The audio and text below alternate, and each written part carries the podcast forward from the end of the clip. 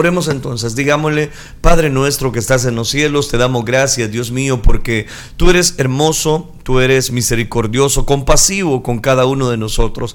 Bendice a los oyentes de Radio Restauración, a los que nos están sintonizando a través de las plataformas en redes sociales, nuestro canal en YouTube, nuestra red social en Twitter, también, Padre, en las fanpages en Facebook. Gracias por disfrutar con nosotros, Dios mío, esta, esta bendición espiritual.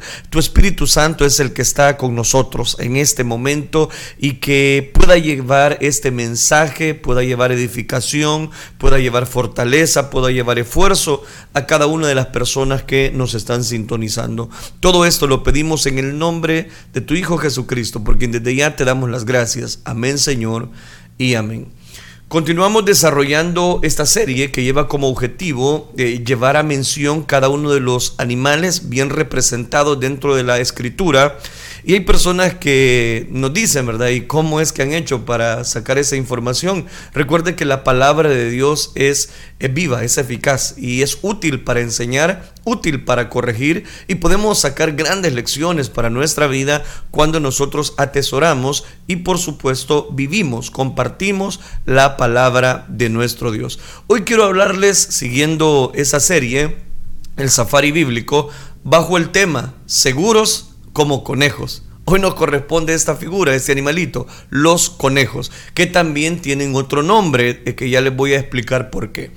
Seguros como conejos es el tema que quiero compartir. Vámonos en este momento al libro de Proverbios, capítulo número 30, versículo número 26. Dice la palabra del Señor. Los conejos, pueblo nada esforzado, y ponen su casa en la piedra. Una vez más, leo este versículo, interesante por cierto, Proverbios capítulo 30, versículo 26. Los conejos, pueblo nada esforzado, y ponen su casa en la piedra. Amén, dejamos hasta ahí la lectura. Este día, como decía hace un momento, vamos a estar hablando bajo el tema seguros como conejos.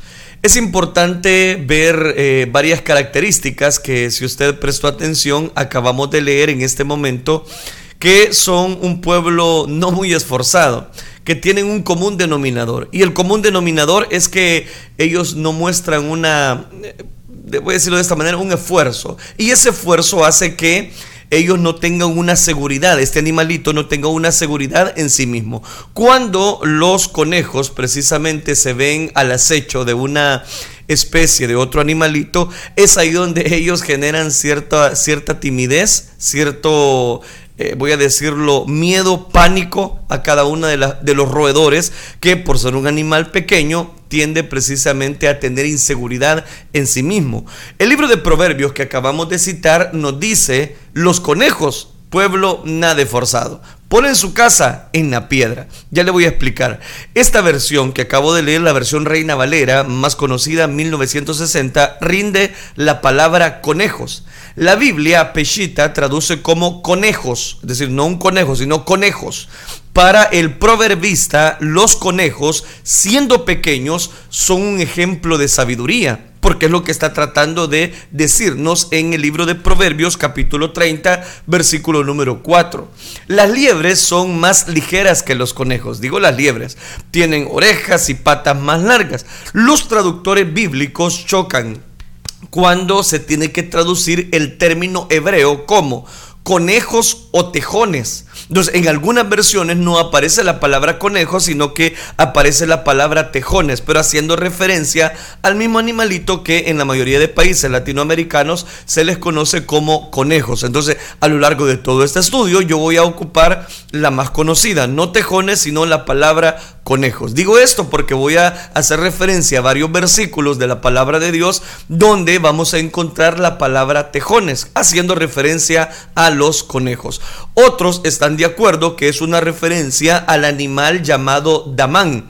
Y esta última, esa expresión damán, es la posición más aceptada, ya que son los damanes los que hacen casa en las hendiduras de las rocas, que es lo que acabamos de citar precisamente en el versículo del libro de Proverbios, capítulo 30, versículo número 26. Ahora bien, teniendo un, haciendo más bien un mayor marco de referencia, es donde encontramos esta especie, este animalito, este, este conejo, como también se le conoce como tejones, es donde encuentra una, una, algo interesante. Interesante porque eh, eh, le mencionaba que tiene tres, tres nombres. Conejos, tejones o zafán. El término zafán significa conejo de las rocas. Puede referirse a los damanes o tejones que abundan en, en Gadi. Es interesante notar que la escritura dice varios haciendo referencia a este animalito. En lo alto de las montañas viven las cabras salvajes, dice el libro de los Salmos capítulo 104 versículo 18. Y las rocas forman un refugio para los damanes, es decir, para los conejos. En Engadi, en el desierto de Judá, en el monte Carmelo específicamente, se ven todavía estos mamíferos, roedores conocidos como eh, damán de las rocas o conejo de las rocas. Estos pueden vivir juntos en comunidades de cientos y siempre tienen un macho dominante que los dirige. Es decir, que tienen una persona como que se apodera precisamente de ese rebaño.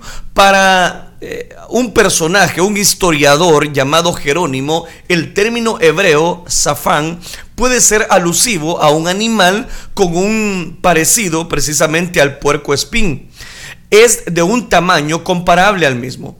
Su hábitat son las áreas rocosas, porque bien lo dice el libro de Proverbios, y se mete en esos agujeros, en esas hendiduras de las peñas. En la Palestina lo han, le han puesto el sobrenombre de oso rata y parece una mutación de ambos cuadrúpedos. Veamos algunas traducciones bíblicas a los cuales necesito hacer referencia para sacar las enseñanzas. Primero, la traducción del lenguaje actual, el versículo que citábamos, yo voy a estar poniendo en pantalla la versión Reina Valera y usted me ayuda a comparar específicamente las diferentes traducciones. Por ejemplo, la traducción del lenguaje actual nos habla de la siguiente manera, haciendo referencia, los conejos, pueblo nada esforzado ponen su casa en la piedra, es decir, en las hendiduras de las peñas. Ahora escucha lo que dice la traducción del lenguaje actual. Los tejones, grupo no muy numeroso, que vive entre las peñas, es decir, que vive en ese lugar. Los tejones, la Biblia eh, de un lenguaje actual y la NBI dice lo siguiente, los tejones, animalitos de poca monta, pero que construyen su casa entre las rocas. O sea, todos llevan una, una diferencia muy mínima, pero todos aseguran que este animal vive en las rocas. Los tejones, pueblos sin fuerza, que hacen madrigueras en la roca.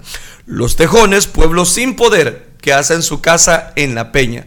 Esa es la traducción viviente. Ahora bien, Tomaré en cuenta cómo en las diferentes versiones bíblicas para desarrollar este tema se describe a estos pequeños animales que viven en las rocas. Eso lo dice todas las versiones. Y de ahí vamos a construir las divisiones que vamos a reflexionar para el siguiente, la siguiente enseñanza, que por supuesto lleva como objetivo el que usted y yo saquemos eh, principios básicos que la escritura demanda a que nosotros los tomemos muy en cuenta. Vamos al primero. El primero es que la falta de esfuerzo de este animal. Los conejos, pueblo nada esforzado. Eso es lo primero que describe el, libro de Proverbios. Los conejos o tejones o damanes no son un pueblo muy esforzado. En el mundo y las congregaciones opinan de muchos creyentes que son nada esforzados. Es decir, hay creyentes esforzados, hay creyentes luchadores, hay creyentes conquistadores como Josué y Caleb, pero hay otros creyentes que no se esfuerzan, que hacen cuevas en la roca espiritual el tabernáculo, aquí quiero citarle el libro del Éxodo, capítulo 26, versículo 14. El tabernáculo tenía una cubierta con pieles eh, de carneros y pieles de tejones o conejos.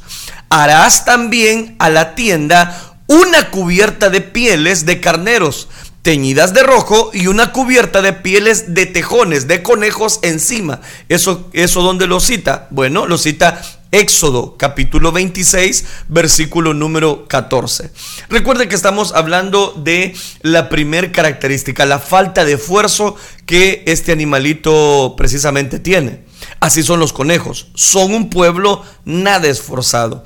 Era una combinación, hablando del Éxodo, era una combinación de dos cubiertas de pieles. Primero, la piel del carnero, un animal limpio y cúltico.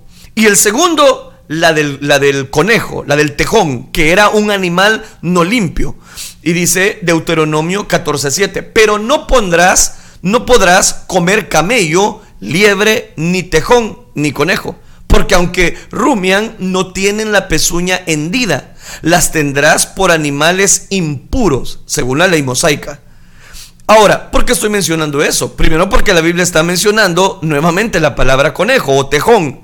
Esas dos cubiertas nos recuerdan nuestra naturaleza externa, la natural, y también nuestra naturaleza interna, la santificada la que ahora precisamente está el Espíritu Santo. Y las dos naturalezas, la natural y la espiritual, se abrazan mutuamente, la una con la otra. Ya le voy a explicar. La Biblia de continuo alimenta en los creyentes ese deseo de esforzarse, de superarse, de lograr algo en la vida. Debemos siempre caminar hacia un nuevo nivel de excelencia, de superación humana, de desarrollo humano.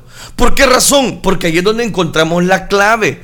Este, este animal dice que son poco esforzados, es decir, no se esfuerzan. A Josué le dijeron en el capítulo 1, versículo del 6 al 7, ¡Hey Josué!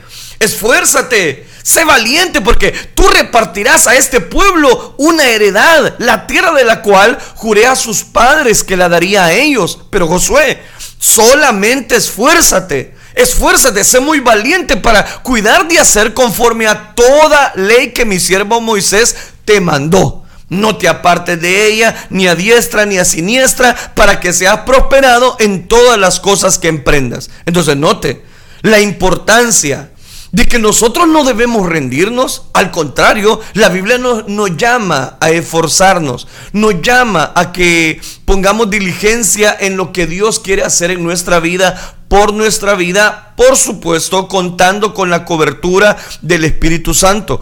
Cuando usted y yo contamos con la cobertura del Espíritu Santo, es que somos seguros, seguros. Y esa esa, voy a decirlo, valentía que podemos mostrar solo se refiere cuando nosotros dependemos totalmente de Dios. Eso me hace recordar una historia por daños y perjuicios. Llovía a torrentes, llovía descomunalmente en la carretera que va entre las ciudades de Santa Ana y Riverside, California, en Estados Unidos. Volaban de un lado a otro los limpia parabrisas del auto eh, de la señora, eh, le voy a llamar Cornick, que con dificultad trataba de ver el camino. Había mucho tráfico y el pavimento estaba resbaloso debido a la lluvia. De pronto, Connie perdió el control del volante y el vehículo saltó del camino y cayó en una acequia llena de agua, lo que nosotros le, llamamos en un canal. La mujer quedó aprisionada en su asiento eh, y no recibía auxilio de inmediato y en ese momento corría peligro de ahogarse. Había una persona, un señor llamado Edwin, que vio todo el accidente. Corrió a donde estaba el coche volcado y trató de abrir las puertas, pero estaban muy prensadas. Con fuerza descomunal, forzó la tapa del baúl del vehículo que había tenido el accidente. Connie quitó el asiento trasero y por ahí pudo rescatar sana y salva a aquella señora. Pero en el esfuerzo de salvarla, este señor, Edwin, se lastimó gravemente la columna vertebral y lo tuvieron que internar inmediatamente en un hospital. Como perdió mucho tiempo de trabajo, le costó muchos miles de dólares. ¿Por qué? Porque los médicos tuvieron que empezar a poner todo, toda diligencia para que esta persona pudiese, voy a decirlo, recobrar eh, eh, su columna, que ya no estuviese con dolor. Aquí es donde entramos en detalles interesantes. Primero, Resulta que los hospitales empezaron a, obrar a favor de este personaje llamado Edwin que ayudó a aquella señora del accidente. Pero resulta que este señor demandó a la señora que había tenido el accidente por daños y perjuicios en la suma de 25 mil dólares. Primero la salvó arriesgando su propia vida y luego le estaba demandando.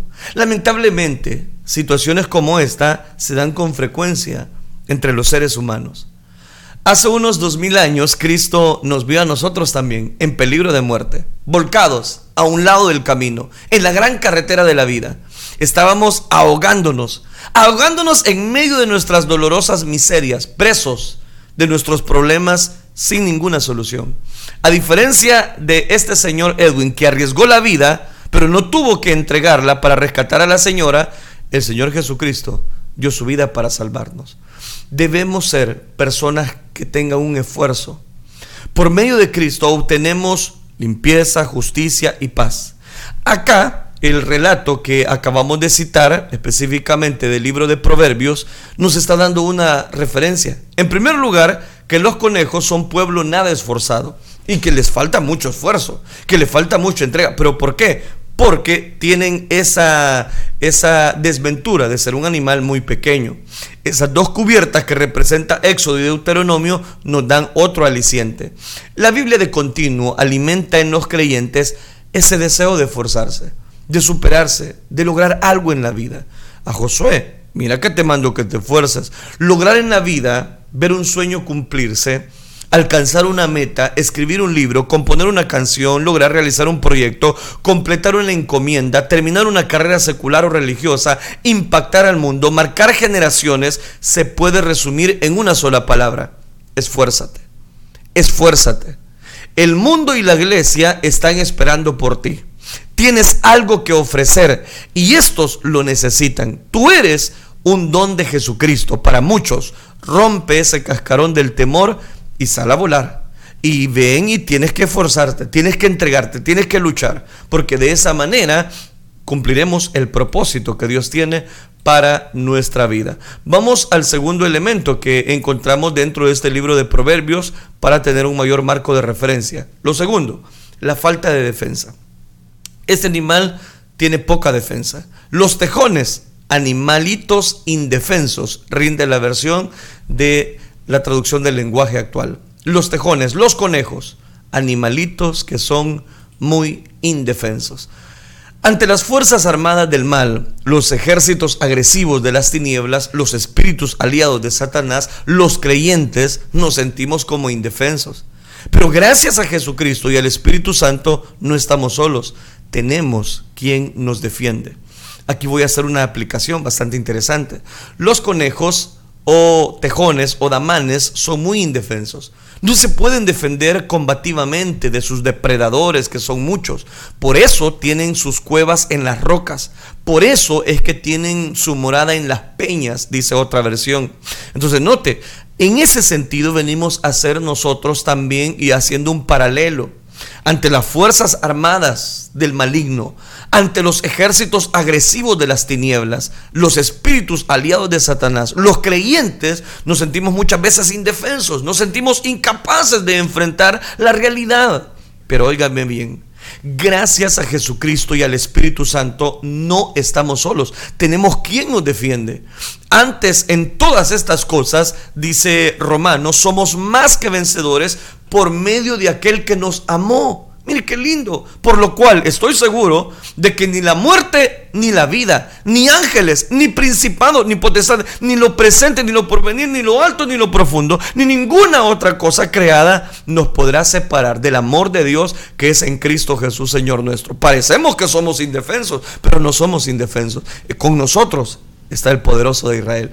Dice la escritura, somos más que vencedores. Debe ser nuestra consigna en guerra espiritual debe usted sentirse que usted puede luchar con la cobertura de Dios, con el respaldo de Dios. Estar bien seguros que nada, muerte o vida, agentes espirituales del mal, el tiempo presente o el tiempo futuro, las alturas o las profundidades, ninguna creación jamás nos podrá alejar, distanciar, separarnos de ese amor de Dios, el cual nos ha revelado, nos ha ofrecido en la persona de Cristo Jesús. ¿Quién es nuestro Señor Jesucristo? El Hijo de Dios. Y ante estos, ante esta ante este refugio que buscan los conejos o tejones, como ya lo expliqué, que buscan en las hendiduras de las peñas protegerse, así nosotros tenemos una roca. Y la roca inconmovible de los siglos es Cristo Jesús. Esa roca, en esa roca nosotros podemos refugiarnos. En el Evangelio, en Cristo Jesús, estamos seguros, estamos completos. Por eso es que dice esa hermosa alabanza, Cristo es la peña de Oreb que está brotando. Agua de vida saludable para mí. Esa peña, esa roca es Cristo Jesús. Por eso usted y yo estamos seguros cuando pertenecemos al redil de Dios. La tercera característica es la falta de cantidad. Los tejones, grupo, dice el libro de Proverbios, no muy numeroso. Eso es lo que está diciendo Proverbios, grupo no muy numeroso. Evaluemos este tercer elemento, la falta de cantidad. ¿A qué se refiere? Los conejos son grupos pequeños, encuentran su seguridad viviendo entre las rocas. Las congregaciones, en su mayoría, no somos muchos según el mundo que nos menosprecia. Nos tienen poco, nos ve limitantes, pero ante los ojos del Señor Jesús, nuestra peña eterna es grande. No que lo haya alcanzado ya, decía Pablo en Filipenses 3:12, capítulo 3, versículo 12 y 13. No que lo haya alcanzado ya, ni que ya sea perfecto, no, no, no, sino que prosigo. Prosigo por ver si logro asir aquello por lo cual fui también asido por Cristo Jesús. Hermanos, yo mismo no pretendo haberlo ya alcanzado, pero una cosa hago, olvidando ciertamente lo que queda atrás, extendiéndome a lo que está delante, prosigo a la meta, al premio del supremo llamamiento de, de Dios en Cristo Jesús. Pablo es muy honesto al confesar que no ha alcanzado todo, no ha logrado la perfección deseada, pero continuaba buscando aquello que tenía que tomar. Sí, como Cristo lo tomó a él por la mano, Pablo era libre de pretensiones humanas, de reclamar haber alcanzado algo que no había alcanzado, por lo tanto se concentraba en una sola cosa.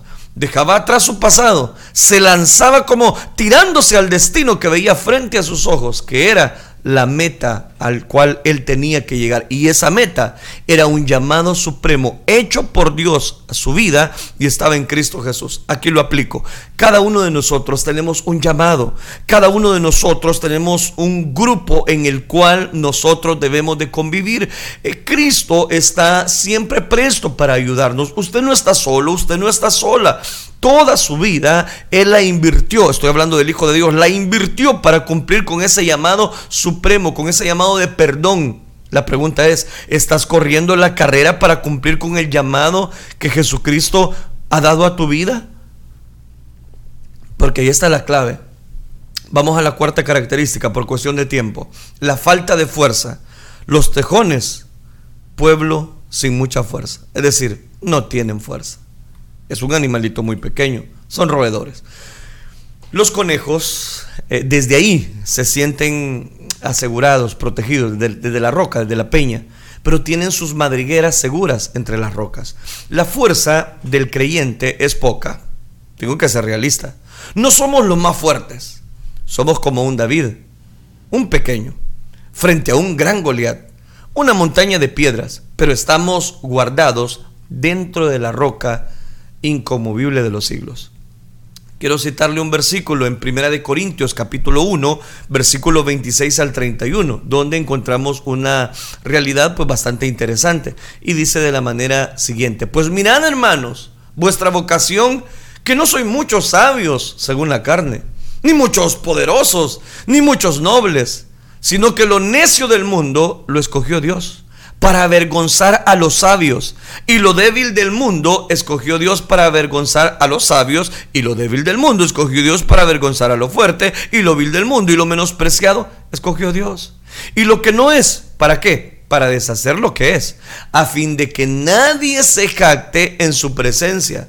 Mas por él estáis vosotros en Cristo Jesús, el cual nos ha sido hecho por Dios sabiduría, justificación, santificación y redención.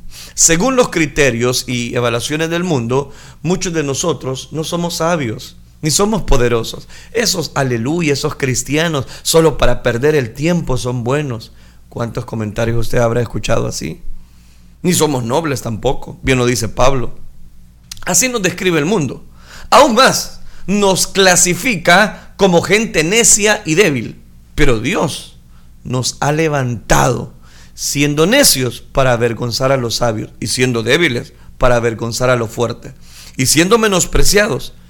Dios nos escogió. Y no siendo nada con nosotros puede deshacer lo que es. Oiga, mi querido hermano, a través de este tema quiero lograr algo. En primer lugar, que usted se fortalezca, que usted se fuerza. Que si usted no se esfuerza, no va a cumplir nada en la vida. El pueblo no poco, poco esforzado.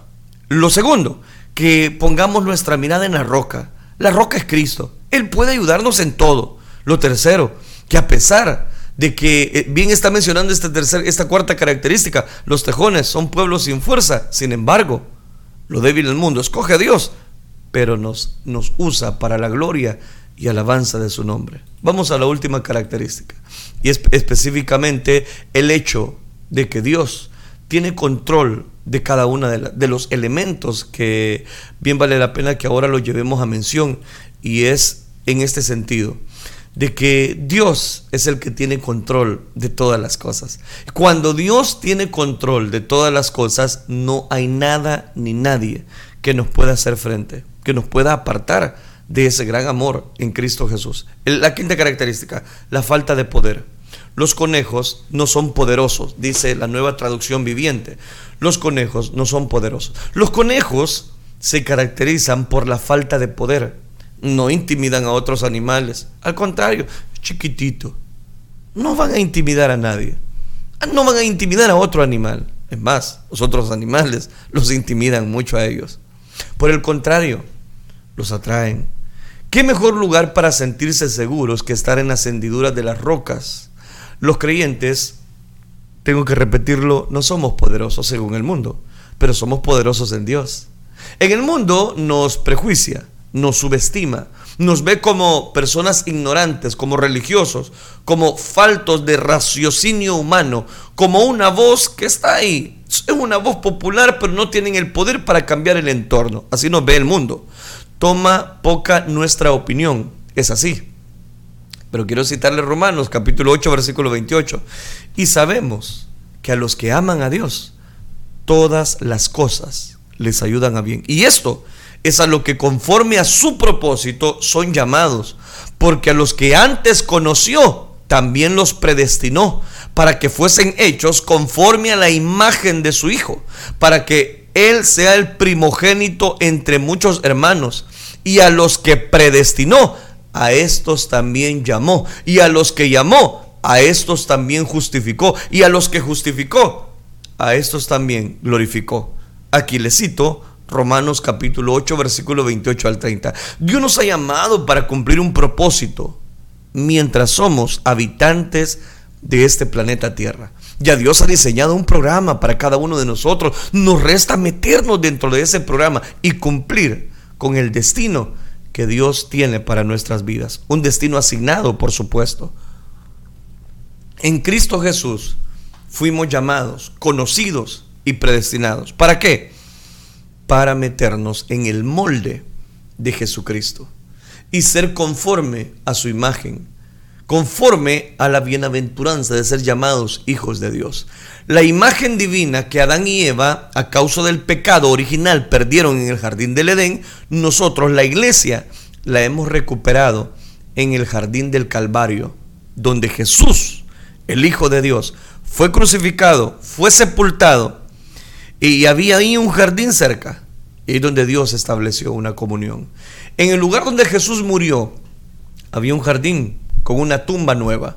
Allí no había puesto a nadie todavía, como ya iba a empezar precisamente, que era el día de descanso obligatorio para los judíos, pusieron ahí el cuerpo de Jesús en esa tumba, porque era la más cercana. Juan capítulo 19, versículo 41 y 42.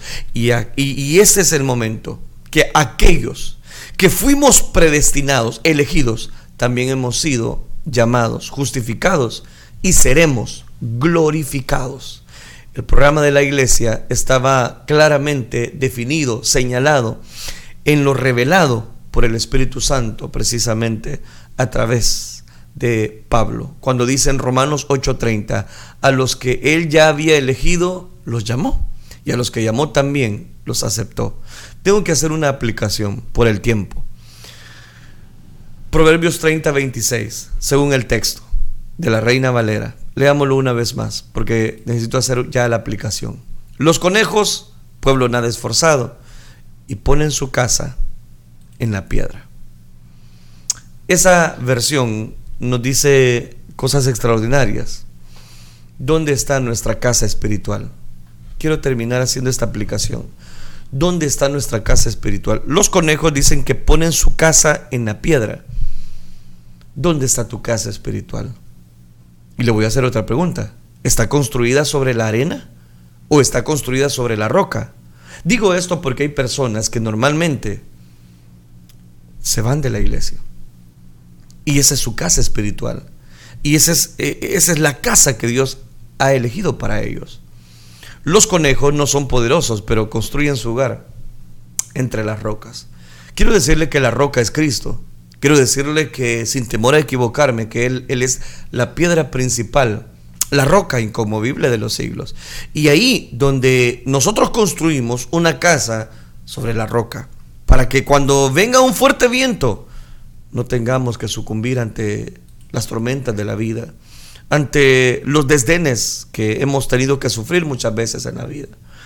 Esta enseñanza nos enseña muy bien que cada uno de nosotros debemos depender totalmente de Dios. ¿Por qué? Porque Dios es el que tiene cuidado y control de todas las cosas. Todo, todo rige bajo la cobertura de Dios. Y deseo de todo mi corazón que usted construya su casa en una roca y esa roca es Cristo.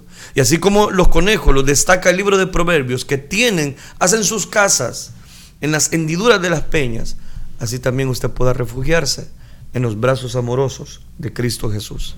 Aquí, aquí es donde cobra mucho valor que cada uno de nosotros dependamos de lo que Dios ha hecho, de lo que Dios tiene para cada una de nuestras vidas. Y como bien dicen las personas, la felicidad no está en los bienes materiales que uno posee. La felicidad está en que su casa esté construida bajo una roca, que Cristo sea su casa perfecta. Solamente Él puede hacerlo. Solamente Él puede darnos esa bendición espiritual a lo cual nosotros hacemos referencia. Sé que el tiempo se me ha avanzado, pero rapidito me quiero contarle una historia mes tras mes, año tras año.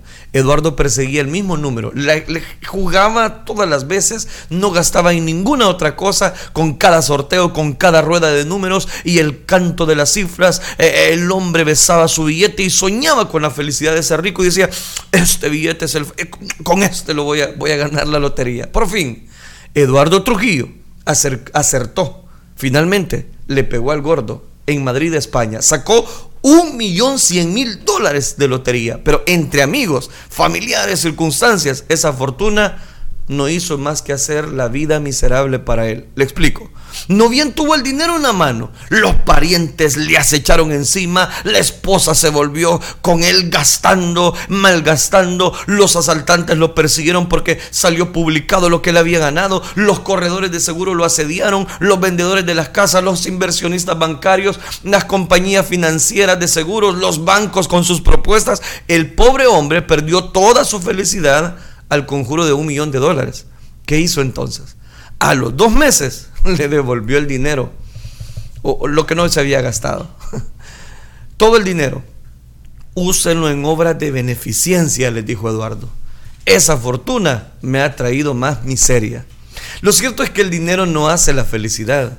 El dinero tiene poder, eso sí, y es una fuerza, pero por sí solo no compra la felicidad. Cuando se tiene en exceso, es un, es un factor corruptor. Poco o ningún dinero es un problema, pero también lo es mucho dinero. Se puede ser rico y se puede ser feliz.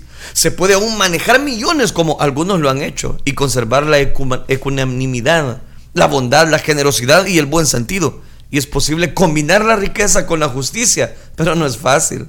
Le hago una pregunta. ¿Cuál es la lección de todo esto? Ninguna cosa material y tangible garantiza la felicidad de nadie. Cuando los bienes materiales son un fin en sí mismo, cuando nuestro afán en la vida es, es acapar dinero con todo esfuerzo y energía se emplean, nunca va a ser feliz. Resulta que los conejos, que es el, animalito que nos ocupa, son felices solamente, solamente con construir su casa sobre la roca, sobre la peña. Que Cristo nos ayude a depender precisamente de ese Dios poderoso. Oremos al Señor. Padre nuestro que estás en los cielos, gracias te damos por la reflexión de tu palabra. Ayúdanos, Padre Celestial, a encontrar bendición, a encontrar, Señor, una aceptación de tu bendita palabra sobre cada uno de nosotros. Suplicamos que tu Espíritu Santo sea, Señor, el que se pose sobre nuestras vidas, que obre a favor de cada uno de nosotros y que tu vara y tu callado nos infundan aliento. Y que tú, Señor, nos permitas construir nuestras vidas sobre una base sólida, que tú eres nuestra roca inconmovible de los siglos. Gracias Cristo Jesús. La gloria y la honra te la damos solo a ti, Señor. Gracias Dios. Amén, Señor. Y amén.